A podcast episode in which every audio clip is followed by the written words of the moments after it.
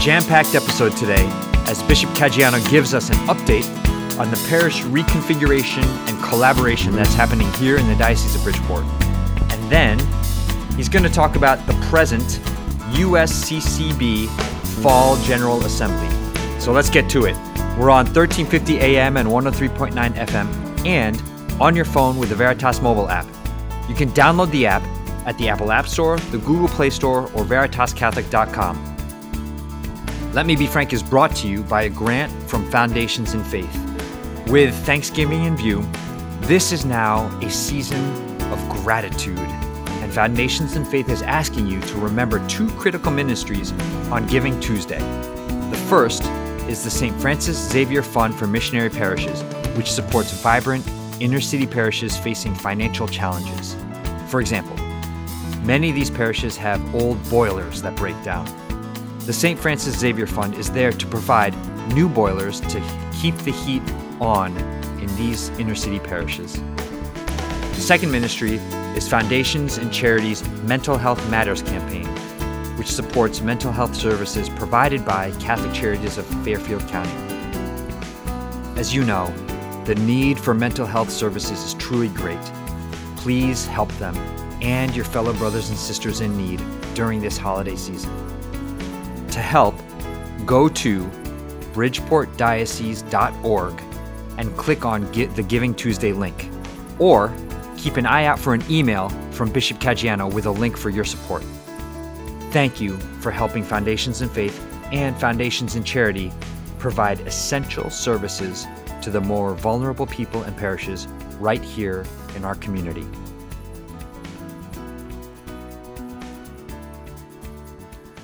Okay, here we go. This is Let Me Be Frank on the Veritas Catholic Network. I'm Steve Lee, and it is my great pleasure, as always, to introduce Bishop Frank Caggiano. Steve, good morning to you, my friend. Hey, Excellency. How are you? How are you? You know, I'm uh, I'm pretty good. I'm pretty Yeah. good. Yes, I'm out of September and October always crazy because, as you know, I coach soccer. Now I'm out of that, and uh, I'm settling into more of a routine. Lots of Good. stuff to do for Veritas, so it's good. Good. Yeah. So let me. How let are me you doing, Excellency? Yes. Well, I'm better for your asking, to be honest, but extremely busy, absolutely busy with the Yeah. institute launch on the catechism, the USCCB meeting going on. It's just a whole bunch of stuff. My goodness. Anyway, Yeah. I was curious. Uh, how did our um, fundraising effort at Veritas go? Was it successful? Yes. Yes, it was. It was. We hit our goal. Uh, and so that's good. That's good. We had a we had an awesome Friday, which was great. Good. So, Excellent. You know, it's I um I- the the thing about the pledge drive is that uh, it's obviously necessary for us from a fundraising perspective, but it's also you know even if I had like a, an endowment of uh, ten million dollars, I would still do it because it's it's an opportunity for our listeners to become partners with us and really Absolutely. participate in the mission of what we're doing. So Absolutely. Absolutely. Absolutely. Yeah. That is my ra- that is my rationale for the annual the Catholic appeal. Now we call it the bishop's appeal. It's not so much of the quantity that a person can give. It's the fact that they give it all and they're making themselves committed Yes. to the mission of serving other people. That's why I've always wanted 100% participation, right? Wh- Which we're nowhere near. And for the same reasoning, the same reasoning you just mentioned. Good. Good. Well, there's Yeah. lots going on, my friend. Lots going on. Oh my goodness, there is, there is. You know, I I guess um, so. This show is a nice platform for you to to keep people up to date on what's Yep. happening here in the diocese. Yep. Yep. And it was just over a year ago, September of last year, that we first talked about um, parish collaboration and reconfiguration here in Bridgeport. Mm-hmm. Mm-hmm. And And, so and- much has I happened guess I- yeah. since then, right? yes, So- tell us. Yes, I'm going to, and I, and I just think I, I want to take a step back and remind everyone why this process is so important. And it is not because it's an administrative process or a financial process. Quite frankly, its importance is because it's the church working at its best when people who can remember parish boundaries are man-made boundaries for god there's only the church. We create these boundaries because we have to be governed and we have to have administration and just for good order. But but for the lord it's only his mystical body right? We don't draw a line between our foot and our hand to say you know we can't talk to each other. That it just doesn't work that way right? right? right?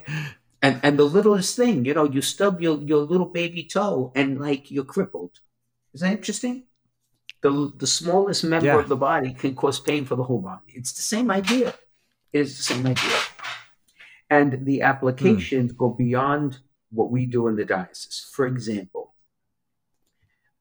the annual mission appeal to the pontifical mission societies is extremely important for all of us to be part of.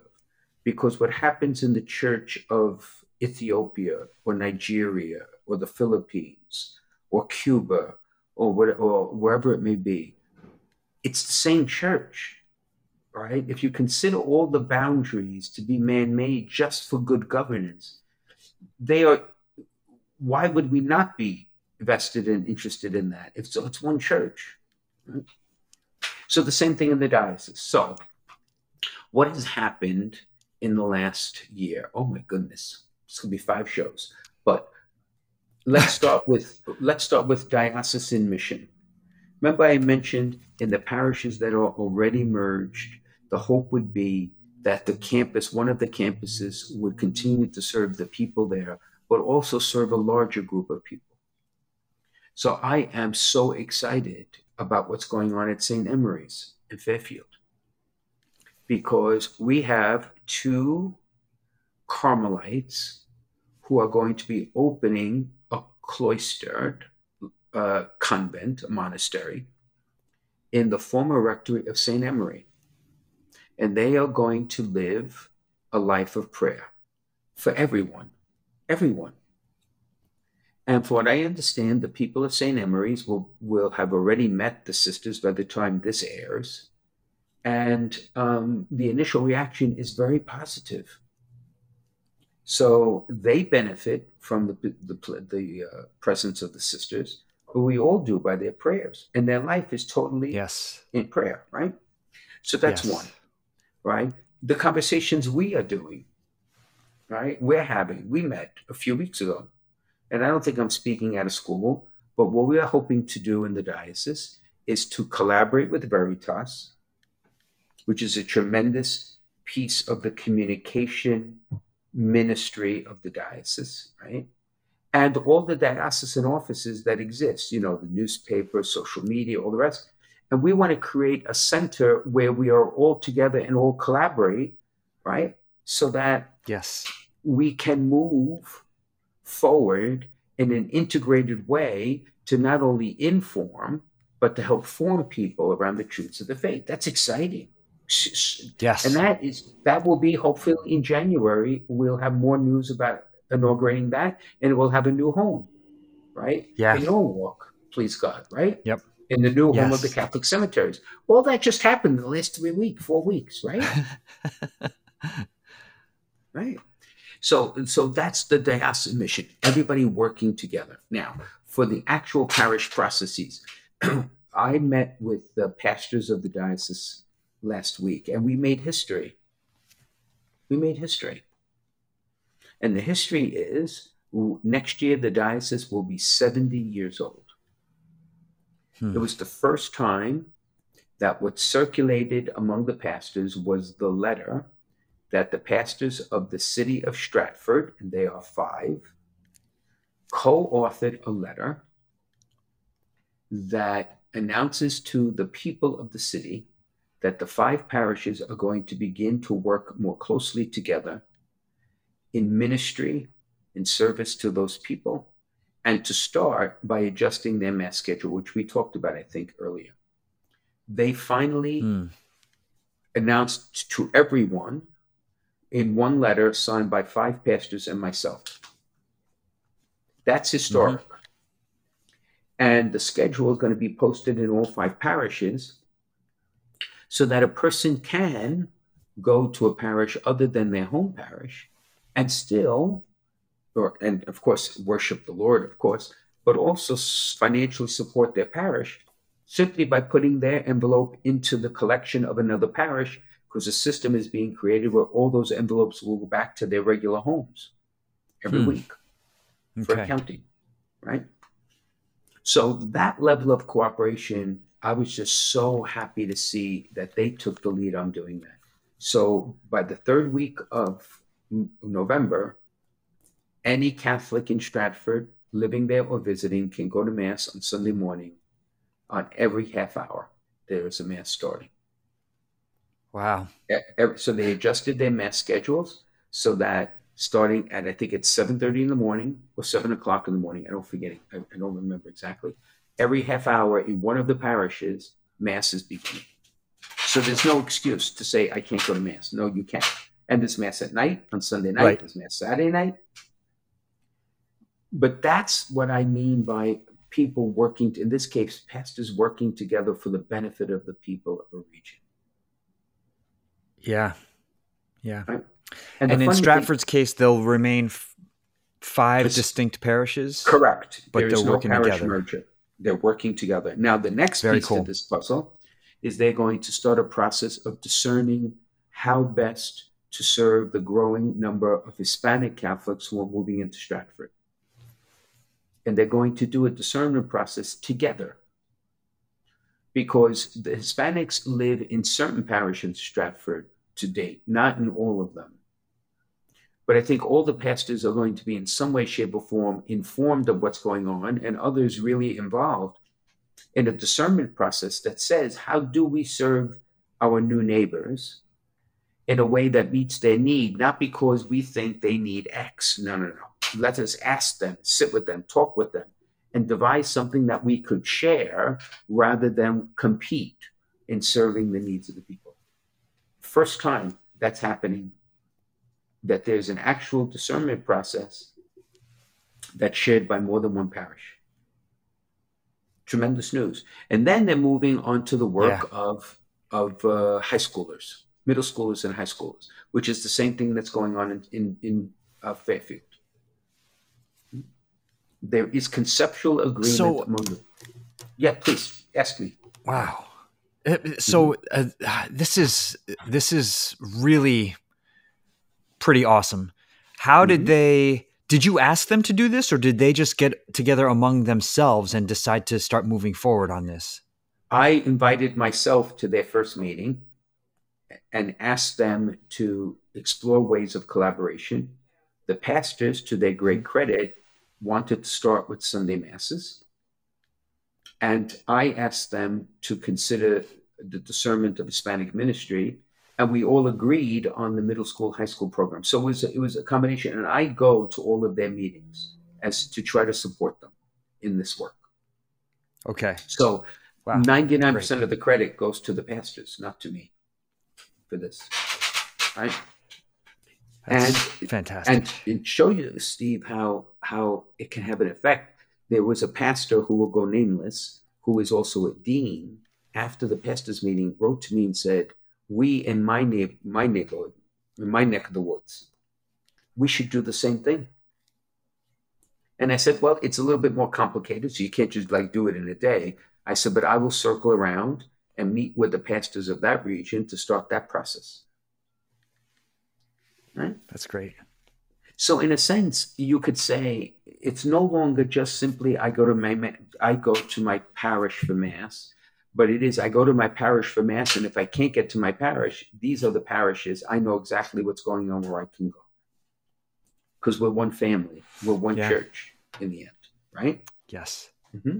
yes mm-hmm. one body yeah exactly uh, the pastors of fairfield have conceptually agreed on a model for middle school high school formation that will have one parish as the hub and activities in all the parishes. Right? So they have begun work. I don't want to get more into the details because it's premature, but they are working on the details. And the hope would be that DREs and parish leaders will become part of the conversation so that by early spring, we would have some really exciting announcements that says that all the young people of Fairfield can be together, right, in their formation, and at the same time grow roots in their individual parishes. And that's a win win. You know, I met the leadership of St. John's Parish in Darien a couple of weeks ago, and this question came up. And I made the observation that, and of course, there's always um, a healthy skepticism when people hear this, and rightfully so, because it's so new for us. But I made, I made the observation there um, how many high schools, public high schools, are there in Darien? And the answer is one. So right. these young people are together all the time, even though they may belong to different parishes in Darien, because there are two parishes. So my question to them is don't you think there are certain things we should be doing together simply because in every other aspect of their life, they're together? We are the ones who separate right. them. Right? Yeah. Mm-hmm. The same thing with Fairfield. If I'm not mistaken, there's only two high schools, I think, that they, they right. go to. two public high schools. Two public high yes, schools. two public. Yes. And we have, what, five parishes in Fairfield. So these young people know each other, they socialize, they do it. So why would we not put them together for certain aspects of formation and then have others in their parish? So the pastors of, of Fairfield are very much on their way yeah. of creating this structure as the pastors in Norwalk. And the interesting thing is, and I've spoken about this about Norwalk, their first meeting, they had, if I heard the numbers correctly at the pastor meeting, they had about three quarters of the young people enrolled in their individual programs come together for a common regional event. More than 150 young people together. Awesome. Now, and why is that important? It's important in part because a young person can say, you know, if I'm trying to live my life as a Christian, you know, in my parish there's 30 others, but now there's 150 others in my city. Suddenly, right? It's an encouragement just to be together. Yeah. Yes. Mm-hmm. Yep. Yeah. Yeah. It's so, and then there's Bridgeport. Now, Bridgeport is extremely complicated because you have um, some very large parishes, like the Cathedral Parish, St. Mary's, St. Charles Borromeo, just to name a few. You have um, ethnic parishes, like St. Michael's, which is overwhelmingly Polish. You have Our Lady of Fatima, which is Portuguese, right? Then you have St. Cyril and Methodius Oratory, where you basically have the institute and the traditional Latin Mass and the traditional, all the sacraments in the traditional form, if I could use that kind of way of describing. Then you have the cathedral that's already merged. You have parishes that were merged into other parishes, and a lot of those sites right, are um, underutilized or not utilized at all. Then you have St. Margaret Shrine, which is really meant to be a place of pilgrimage. So imagine the opportunities and the complexity of working together in Bridgeport. And yet they are. They are. For hmm. example, there's a group of five parishes that are working together, the first ones, to look at how they could share administration to save cost, save money, and put some of the money saved towards pastoral ministry. So the administrative costs that they're looking at, for example, would be sharing parish secretaries, uh, bookkeepers or business managers, plant managers, buying their supplies together so that they have more bulk and therefore a greater discount. I mean, nuts and bolts. They're the first to try to figure out if they can work together and how they could do that. Then there are the parishes that serve the Hispanic community. And I mean, it's huge. I was at St. Charles this past Saturday for their 120th anniversary. First of all, the church was packed. You have four communities in one parish working together as one family. And so the Hispanic community, St. Charles is huge, St. Mary's is huge, St. George is very big, at St. Peter's. So those pastors are working on the cathedral. They're working on a regional pastoral plan to do what? To share baptismal instruction, to share pre-Cana and marital instruction for couples, to form a program to support newlyweds once they're ordained, to be able to do adult faith formation together rather than separately. And certain courses would be in one parish, certain courses would be in another I mean, they've they've, they've just begun this process, which will take longer because it's so complicated. But could you imagine? So can you imagine having Bible study every week going on? Yeah. And, and, and having the opportunity to do it in English and in Spanish in one of the parishes where we could travel to? Yeah.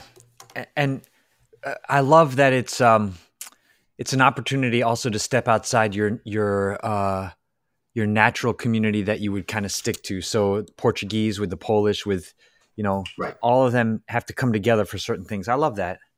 Right, right. And you learn from each other. Right? You learn from each other. The other thing that uh, why why yes. this is so exciting to me is do we want coverage or do we want excellence? They're not the same thing. What I mean mm-hmm. by coverage is we offer something for different groups. You know, young people, young adults, newlyweds, those getting married, all those. And for a parish to do all of that in excellence is very difficult. It costs tremendous amount of resources, personnel, lay leaders. So if we want coverage, then we could continue to do what we're doing. If we want excellence, then we have to join forces together. And that's ultimately what we're talking about. I asked the pastors of all the Hispanic parishes to send to me the names of potential catechists who would teach adults the Catholic faith, teach adults sacred scripture, teach adults the morality of modern day issues. And the names that are coming forward, some of them I know very well, are just superb, absolutely superb. And to think that that person could teach for an audience of the entire diocese. Well, now suddenly, this is excellence that would never have been possible before. Yeah. And that's what that's what we're exploring, right? So in the year, you know, people say, "Is that all you did?" Well, one could, if we were a business, one could go in and say, you do this, you do that, you do this, you do that. But we're not a business, we're a church. We're the church of Jesus Christ, right? We're the mystical body of Christ. And for this to truly have a lasting effect, you have to engage people and help them see the vision and help them to move forward and embrace it. And so now it's like picking up steam in a locomotive. The steam is building, it's building in these areas, and more will come because Stamford is not far behind. Greenwich is not far behind. Danbury is not far behind. So there's going to be, a, of course, from my perspective, to keep track of all of it is going to be quite the challenge, but that's okay. We'll yeah. rise, we do what you got to do, but it's so you have the possibility of just allowing this to flourish in a way that will call up new leadership. Now, there's one other thing too, and I'm going to warn everyone about this. What we have never done in the past is to really invite people and and more than invite them is really to challenge them to do a discernment of gifts and talents because every single person who comes to church has a gift and a talent at least one that was given in part to be shared for us to become truly both parochial and regional we need a lot more leadership to come forward. And we are going to be inviting people to do an assessment of oneself. What are the gifts God has given me? What I do? What do I do very well? What is my training or professional or academic studies help me to learn or to be able to do that uh, maybe someone else cannot do? And to at least ask, like tithing, to give one back to the church, to Christ. And share that, whether that's in finance, whether that's in buildings, whether that's in teaching, whether that's in, you know, ministry to young people, whether it's accompanying couples who are getting married or just recently married, whether it's sitting with the sorrowful in bereavement, whether it's sitting with those who are struggling because of wounds in life, whether it's to serve as an ambassador, which we talked about, whether it is to visit the sick or to sit with the elderly, or I mean, I could go on and on and on. Everybody has to give one gift back. Now, how do you think that's going to be received? I hope it's received with open arms. right. It's going to stretch people out of their comfort. Yes. Right. And do you know how you're going to issue that call, ex- uh, Excellency, and how, I, how uh, you're going to encourage people to make that valuation? Well, we there were existing programs, there are existing resources. We, we started to vet them out now. The, the goal would be to make those available to each of the parishes and say, um, this is the sort of literature that you, you make the call and people have to bring stuff home right or have it online so that they can be guided in their discernment because the key is most people do not realize their own gifts and talents hmm. right there are hidden gifts it's like diamonds that are buried that a person may never have actually thought of that they could do or could offer, which in fact they can and should. So part of the discernment is to say, okay, I'm aware of my strengths and my gifts, but do I have others that I'm not aware of? Yeah. Right. And then yeah. you need to lead the person to develop them to become comfortable in development and then share them. Right. right. Yes. Yes. Right. And some of it, Steve, is personality driven too, because there are people who are tremendously gifted in working with other people. It mm-hmm. can be as simple as that empathy, sympathy, listening mm-hmm. skills. And if you have to, if you feel as if nobody's willing to listen to you and to your story and to your wounds, that's what you share. That's what you share. Yeah. Mm-hmm. So so the progress is building steam, is my message. It's building steam in certain areas of the diocese. Others are going to follow suit. So my request of everyone who listens to our podcast is to keep an open mind when these initiatives become more detailed and public, because it's not how we've always done things, but actually we've never always done it that way. The church is very right. old, right? and yes. you know structuring the parish council in a certain way was not a concern of St. Peter and St. Paul. right. right. right. right. Yep. And, and, we could figure our way through all of that. Mm-hmm. So yes. that's the latest. Do you have questions? Uh, I only I don't know if this is a question, but so this seems like when people think of okay uh, parish reconfiguration the thing that you said a year ago was that it doesn't mean right away a lot of structural change and closing this and shutting that down it, it's going to be a process guided by the holy spirit. This seems like a genius like step towards assessing what structurally needs to get done. And and exactly. and you're and bringing the pastors together already to start working together on things so they're open to okay you know what? You're good at this or this is right for that or that's awesome. And i think the people of god will follow very easily right because the pastors are responsible for their parishes you know canonically administratively financially and so they are the ones who are going to be the most skeptical because in mm-hmm. some sense the buck still lands on their desk when things don't work out. Yes. But I think the people yes. of God, once they get to see that this can really make some positive change, I don't think people, and I'm hoping and I'm banking on the people's support to get this to build even more steam. Right? Oh, I think it's great. Sounds sounds excellent. Holy Spirit is kind of pretty smart. oh yeah, you tell me. I'm just coming along for, the for the ride. Really, is what it comes down to. right. All right. So uh, I think we should probably take a break, Excellency.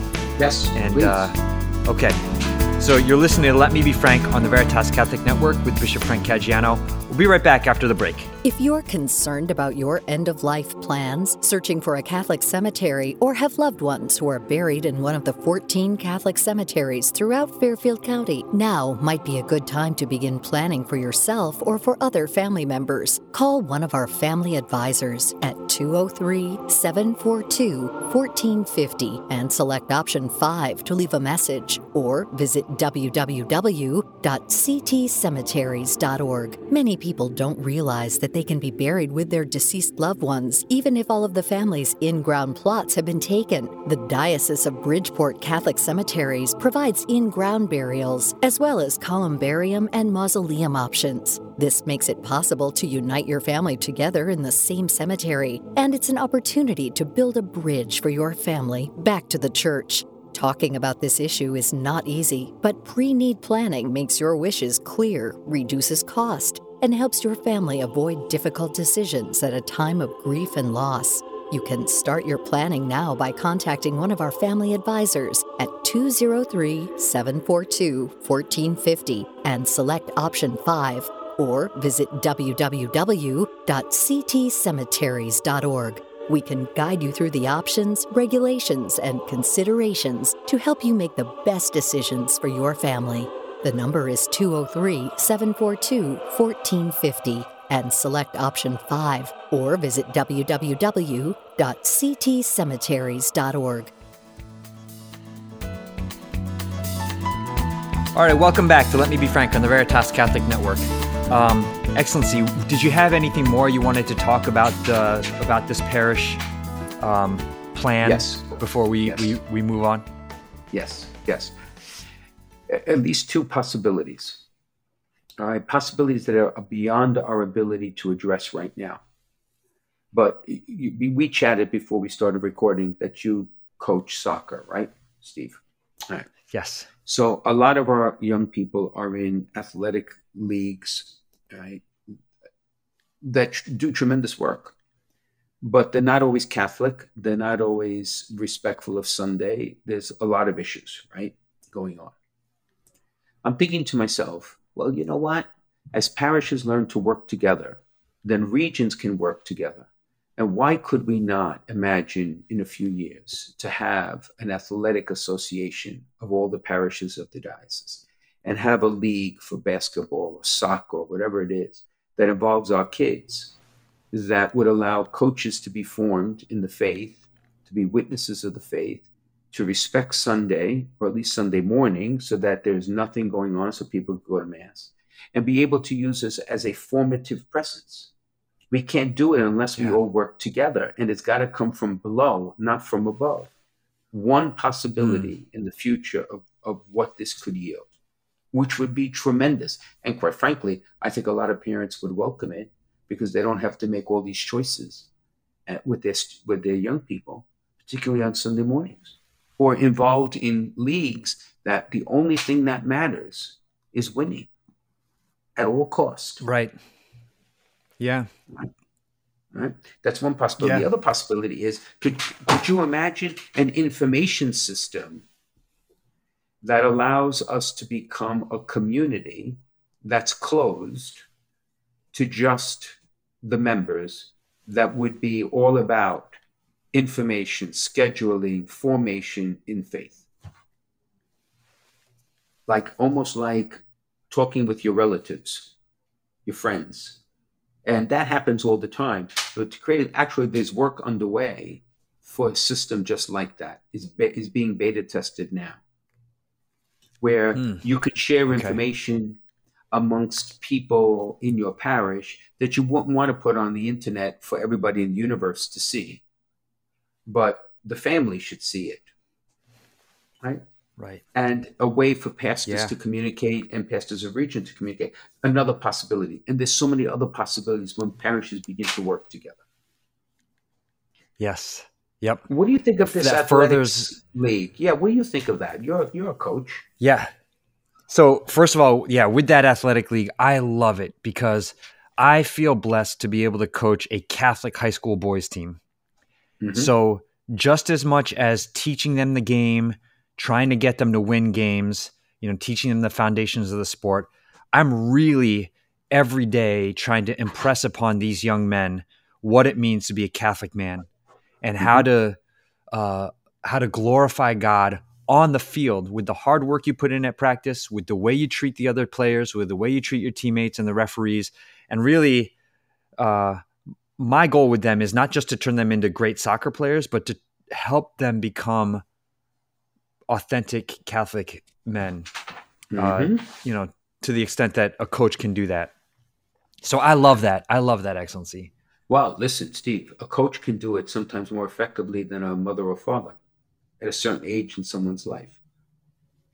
There's a bond with uh, like a young man or a young woman who's really serious about, you know, their athletic abilities and wanting to develop them, the discipline, the hard work. They will do things that their coach asks that their parents may have more difficulty having them like take out the garbage. but in the meantime, Yeah. if you're going to run 50 laps, they'll do it. So a coach is a witness Right. and a role model, right? And if we have the Yeah, right I- people yep, I- coaching, I- Mhm, Yeah. Yes. exactly. Yeah, I And- think, and I even see it with my own son. You know, I'll tell him to do something at home, and uh, if he puts up a fuss, I'll be like, you know what? If I asked you this on the soccer field, you'd do it right away. then he gets up and does it.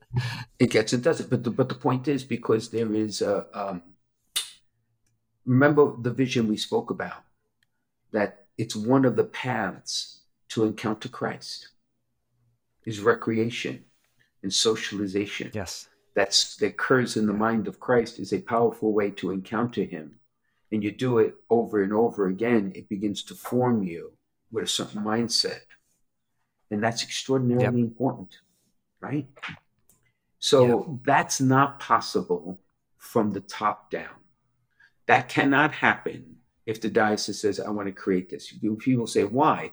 Well, because it will not be received as a felt need. It will be received as a mandate from on high. Another crazy idea that this crazy bishop came up with. But if it's from below, it's a felt need. People are already vested, and the, the diocese is the one to help, you know, give it form and shape. But the impetus Yeah. is already there. Yeah. Yeah. I also really like this uh, this um, uh, online communication system uh, that you're uh, looking into. I'd love to talk to you more about it or whoever, because I think that is um, that's just fantastic. It's another way to to create community, Right. and uh, Right. and I, I I just love it. So You see, uh, this is my view of it. Why I think it's compelling is the the uh, uh, social media, generally speaking, is designed to drive information out and to connect people. Now, there are ways to block others. I'm sure I'm not all that technologically savvy, but I'm sure there's ways to kind of create smaller communities that are isolated or at least don't have the same interchange as others. Because the sort of thing you want to talk about should not be for public consumption, and quite frankly, should not be open to people's comments hmm right? So I want if I'm if it's the anniversary of my mother's death and I'm struggling that morning for whatever reason, because you know I'm sorrowful, I'm you know I miss her, whatever. If I have a community that I know that's supportive, I'm going to share it, but I'm not going to share it for the whole world because I don't quite frankly care what the world thinks about it. Right? right. Right. Right. So, and there are ways to do that on these platforms, but if we created an, our own platform that, by its it, by its essence, is open to those who register, who would be, for example, in our parishes only, or even in our parishes, those subgroups. I just think you would have a level of connection and forming community that would be more meaningful than what you have now in social in the social media world right Yeah. I agree. I agree. Actually, we at Veritas are working on something similar, so I would love to collaborate with you. oh yeah good oh, I, will give you the um, info then okay yep Okay. good excellent Uh, the other thing I wanted to ask you about, Excellency, is uh, so we recorded this ahead of time, but when this airs on Wednesday, mm-hmm. you will be at the USCCB. Yes. Fall General Assembly. Yes, absolutely. In fact, I'll be in Baltimore for eight days, the longest I've ever been, because of the launch oh, wow. of the Institute, which is three days, then committee mm-hmm. meetings, mm-hmm. and then there's the USCCB meeting. Now, the USCCB meeting is very interesting. It goes begins Monday morning with a morning prayer, and then Monday afternoon to Thursday morning, and there is a lot more time in executive session because the bishops have been asking for more time to have conversations amongst themselves that is not open to the news or to public consumption so that they can be more frank in what they want to say, mm-hmm. pardon the pun, with each other and not be misquoted, right, in right. in the social media world. Right? The from what I understand, the seating is changing, the arrangements are changed. So of course when this airs, the proof already be in the pudding. But we're not going to be sitting at those tables anymore that we look like it's it's like you know a dormitory. That the uh-huh. tables will be set in such a way so that we there's more interaction. We'll be facing each other, right? And there'll be more time for conversation, more time for prayer, and that I think is woefully overdue. Yeah. Right, because you said in the past that uh, a lot of the a lot of really important stuff happens on side conversations and private and one on one and things like that. So this, and, right, and there's well, right, and there's there's a uh, there's a frankness and then also um, less opportunity to the extent that there would be this for posturing if it was closed doors. So, oh, thank great. you. You said it. I didn't. Yes, exactly. Yes, smiling for the camera. Exactly. right. We don't we don't need much of that anymore. We smiled enough at the cameras, right? right. See, see, it, but again, draw the analogy. Um, the pastors coming together now and talking about these subst- substantial issues are beginning to, to create ideas that and initiatives that we never had before. The same will happen with the bishops again, a lot of the stuff that comes from the USCCB with the best of intentions comes from the secretariats and from the offices, right? And they try to orchestrate a collaboration. And that you need to do. So please, I am not criticizing that at all. It, that's absolutely necessary. But then there's a different type of collaboration that is from below that as bishops have the opportunity to discuss that would then go up to the USCCB structure and say, well, these are our concerns that we would like you now to take the next step and explore. Yeah. Right. right? So we have a lot to do. We have, I think, the uh, translation for the anointing of the sick, and we have other pastoral issues. We have our strategic plan for the next few years. We have the Synod on synodality reports. Um, mm-hmm we have the charter that's coming up. We have budgets, right? And then we have the elections mm-hmm. that have to go on. Yes. And, and, and, new chair and all the rest. So there's a lot. yes, you're and smiling. So Why I will smiling? definitely. because I will de- you I think you can sense what's coming because I will definitely get people who pull me aside and say why didn't you ask about this or I'll get an email or two or something asking about the election because you, Excellency, are on the slate um, at, for uh, the the ballot, I guess, for president of the USCCB. Okay, so now let's let's. Uh, by the time this airs, this will all be history, of course.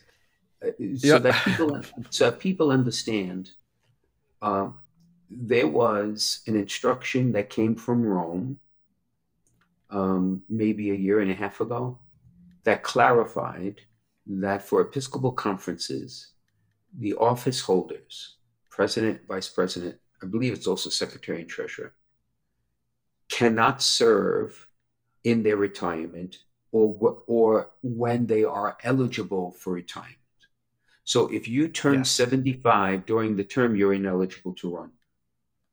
And because right. Archbishop Villaron is older than 73 and he is not eligible. The current vice president Yes. right? Then, in fact, the slate is wide open. And the 10 names, the way they are designed is the person who gets majority plus one becomes president. Then the ballot remains. And then the person uh, 50% plus one becomes vice president. And I'm not exactly sure about secretary and treasurer if they're on that ballot or they're separate ballots. I don't, that I honestly don't remember. I don't think Okay. they're on that. So they have a large, and you, you go on the list because someone nominates you.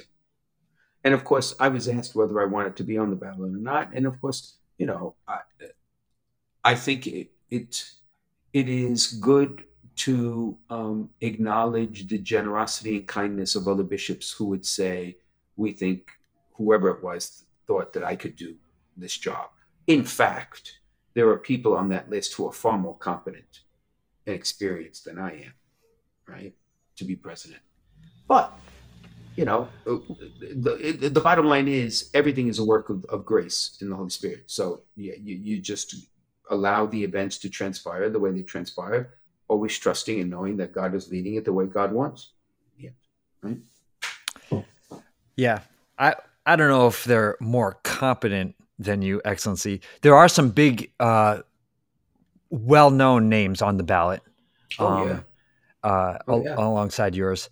Um I don't know if I should be rooting for you or not rooting for you because I the more stuff that takes you away from us. yeah, no, I think I think you should occupy yourself with other things. what we're talking about. Okay? maybe, maybe right. You know, uh, so there's a lot of stuff, as you mentioned, on the agenda, and a lot of stuff that is not going to be uh, open to the public. But I guess um, the laity, we don't need all the inside baseball stuff. But what are what's like what's important for us to take away from the fact that the USCCB meets twice a year, and you know this fall? Well, I think uh, the takeaway is that the bishops are trying to work together for the greater good of the church. Um, and that is a very positive thing. Uh, the way we operate sometimes gi- gives the impression that we are almost like a political or bureaucratic body, and that's just that's not the intent. That's not not a single bishop that I know of's intent it's again going back to the administrative structure of the church. You got to operate a certain way, or else you have bedlam. But what I'm very thrilled about this meeting is that we're, the innovation is beginning, right? It's beginning to get bishops to sit across from each other and talk heart to heart about the issues they're facing. The other two is Yes. I mean, as is going on in parishes, so is going on in dioceses. Right? So a few years ago, Juneau and Anchorage merged into a single diocese. Hmm. Juneau was merged into Okay. the Archdiocese of Anchorage. So we already have a precedent. Yep. Right? It's public knowledge that the Diocese of Steubenville and the Diocese of Columbus Yes. are exploring a merger. I have heard other rumors of other such conversations underway, which may not come to Wow. fruition. But the truth is, it's like everything else. You have to ask yourself, as stewards of the gifts of God's people, how do you best utilize them? Because to run a diocese demands a significant amount of money. Would it not be better Yeah. in certain cases to put that money towards ministerial use? Right? But again, like parishes, you know, dioceses are places of loyalty and membership and affection. And and if you're suggesting that a diocese merge into another one, it's a traumatic experience for a lot of people. Sure. Yes. So the question is Yes. why, why, why, why, why is this happening? And may I be so bold and so brash to say, maybe there is another way. Maybe there is among dioceses to do the same thing that we're attempting to do among parishes. That maybe we could share offices or we could share ministries and keep dioceses canonically independent, but draw their leadership together to work together. There could be another road as well, yet to be explored. Yeah. Yeah, I mean, just trying to imagine the city of Columbus and the city of Steubenville, I think are something like around three hours drive apart from each other. Mm-hmm. For one bishop to manage all of that geography would be a lot, it feels like. From a macro perspective, Excellency, so it doesn't have to be specifically about Columbus and Steubenville, but some of the reasons uh, that you might consider a merger would be um, financial and uh, maybe uh, faithful Catholic attendance, vocations, and things like that. What are what are some of the things that you know? I, th- I think would be grappled with on the positive and the negative side of things as yes as people if, look to a diocese merge. merge. All right, so on the the negative yes. side, it would there there are many, not least of which, you know, it, it, it uh, it's a dislocation from everything that was kind of like your center point or compass, right? Because I could belong to multiple parishes, but there's the diocese that holds us together. So to merge a diocese can be very, as I said, uh, dramatic and traumatic because that centerpiece moves. So if I'm in the diocese of A, and now suddenly the diocese of B is where my bishop and my cathedral are, that's a lot. That's very hard.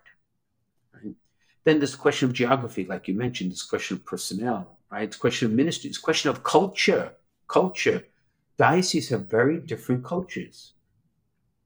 Right? Yeah. And how do you mesh those cultures? No different than merging parishes, that they have different cultures. Right. And then they also have different cultural and ethnic compositions. And how is that going to be respected? You have clergies that have not been really part of each other right? For in some cases, for many, many years. Like we were formed yeah. out of the Archdiocese of Hartford, right? I was recently told that the original Archdiocese of Hartford was the state of Connecticut and the state of Rhode Island, was the Archdiocese huh. of Hartford. Now, I am sure the culture in uh, Western Fairfield County and the culture in Norwich, uh, up north, mm-hmm or Providence, Rhode Island, you're talking very different places. Yeah. Right. Right. So the merger yes. may be prompted for a lot of administrative and financial and practical reasons, but it does create other challenges that have to be worked through in time. It's it's not easy yeah. to do. Yeah. Yeah. Yeah, I guess as evidenced by the fact that so Steubenville's bishop had he said that he's been work, talking to Vatican officials for more than a year. And even now, I guess it's uh, being delayed again, consideration of this because 18 priests and deacons from Steubenville have asked for more time for discussion and and communication. So okay, yeah, and again, and collaboration is extremely important. You know why? Because whatever happens, we want it to be successful. That the people of the diocese, if it becomes one diocese, can work together, you know, and build up the, the, the church. Collaboration yeah. is extremely important, right? So, yeah. And who knows what the future holds, right? We, we, in our diocese, right. as I said before, we're going to try this other model because I think it will achieve equal, if not better, results with less dislocation. Yeah. Yeah. Mm-hmm. Yeah, because even even in a family of five, like the Lees are, I could just drag the other four into what I want the family to do. But it's much easier if I collaborate with my kids and with Rula, of course, and and we all move together, you know, together moving our feet instead of me dragging them. Yeah, because in the end, you can't force someone's heart to cooperate. Right. Yeah. So how much more for a diocese and a bishop? Of course. Yeah. That's. Could you imagine how complicated? Gosh. Mm-hmm. Mm-hmm. Mm-hmm. But they will come there will be mergers of dioceses. It will come because we just yeah. have to be very prudent in the use of our resources and time and talent to, to benefit the most people we can at any given time. Right. Yeah, makes sense. Okay. So, uh, let's take one more break, Excellency. This is Let Me Be Frank on the Veritas Catholic Network. We're going to come right back with a listener question on the other side of the break.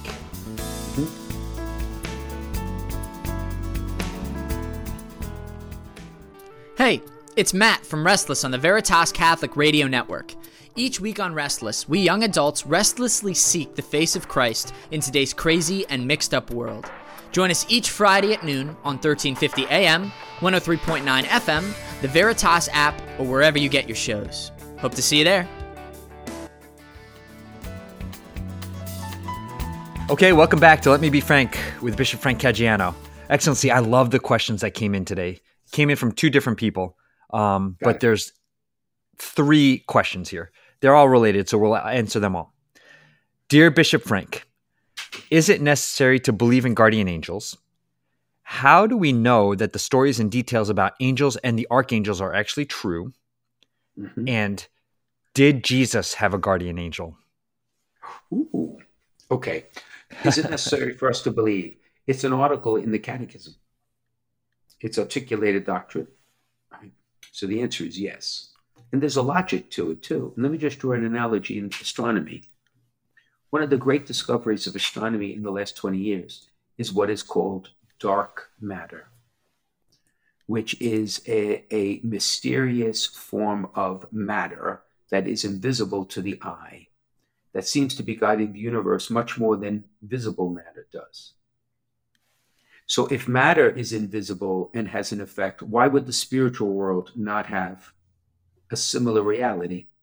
Which is exactly what hmm. we're saying with the angels. Now, yeah. the details of the angels, we have to separate artistic rendering from what the scriptures actually say. And to my knowledge, except in the book of Revelation, I'm not sure that there is, and I could be wrong here, but I don't recall any detailed description of the angels, their appearance, or the rest. It is just that they are the messengers of God. They are the spiritual beings that do God's bidding, oftentimes as messengers, as uh, bringers of healing, right? And Michael, of course, in his um, um, in his defense, right, of heaven. Yes. Yes. So, what is contained in scripture about the angels is revealed truth. So, yes, though that we certainly hope. What, what an artist thinks an angel looks like, well, that's open to interpretation? Now, did Jesus have a guardian angel? It's an excellent question. I, I'm not sure there's any definitive opinion on that or teaching on that, except that the scriptures say the angels waited upon Jesus if you remember when he was tempted in the desert. So he did yes. have angels at his disposal who served him. Now, whether or not one of them was for in his humanity's guardian angel, I honestly do not know the answer to that question. Yeah, fascinating to think about, though. Oh, this right. sort of stuff. I love this sort of stuff. Yeah, absolutely. Could you yeah. think of things in all new terms? Yeah. Mm-hmm. Yes, exactly. So, if you have a question for, for Bishop Frank, Send it in on social media or you can email questions at veritascatholic.com. Bishop Frank Caggiano is on Facebook, Instagram, and Twitter, so is Veritas Catholic Network. And we'd like to thank Foundations in Faith. It's a grant from the St. Therese Fund for Evangelization that makes it possible for us to bring Let Me Be Frank to you. Foundations in Faith is committed to supporting and transforming pastoral ministries in the Diocese of Bridgeport, and you can learn more about their outstanding work at foundationsinfaith.org. Excellency, what a great thank you for today. yeah, my pleasure. I had a lot of fun, as um, always. As always. Yeah. And uh, may I ask you for your blessing? Absolutely. In the name of the Father, of the Son, and of the Holy Spirit, amen. Come upon us, O Holy Spirit, with your power and grace, that we may always be faithful and courageous witnesses of the death and resurrection of Jesus. And we ask, Holy Father, that you bless us in the name of the Father, of the Son, and of the Holy Spirit.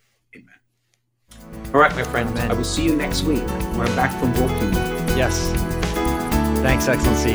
Safe travels and Godspeed. To you. All the best. Ciao.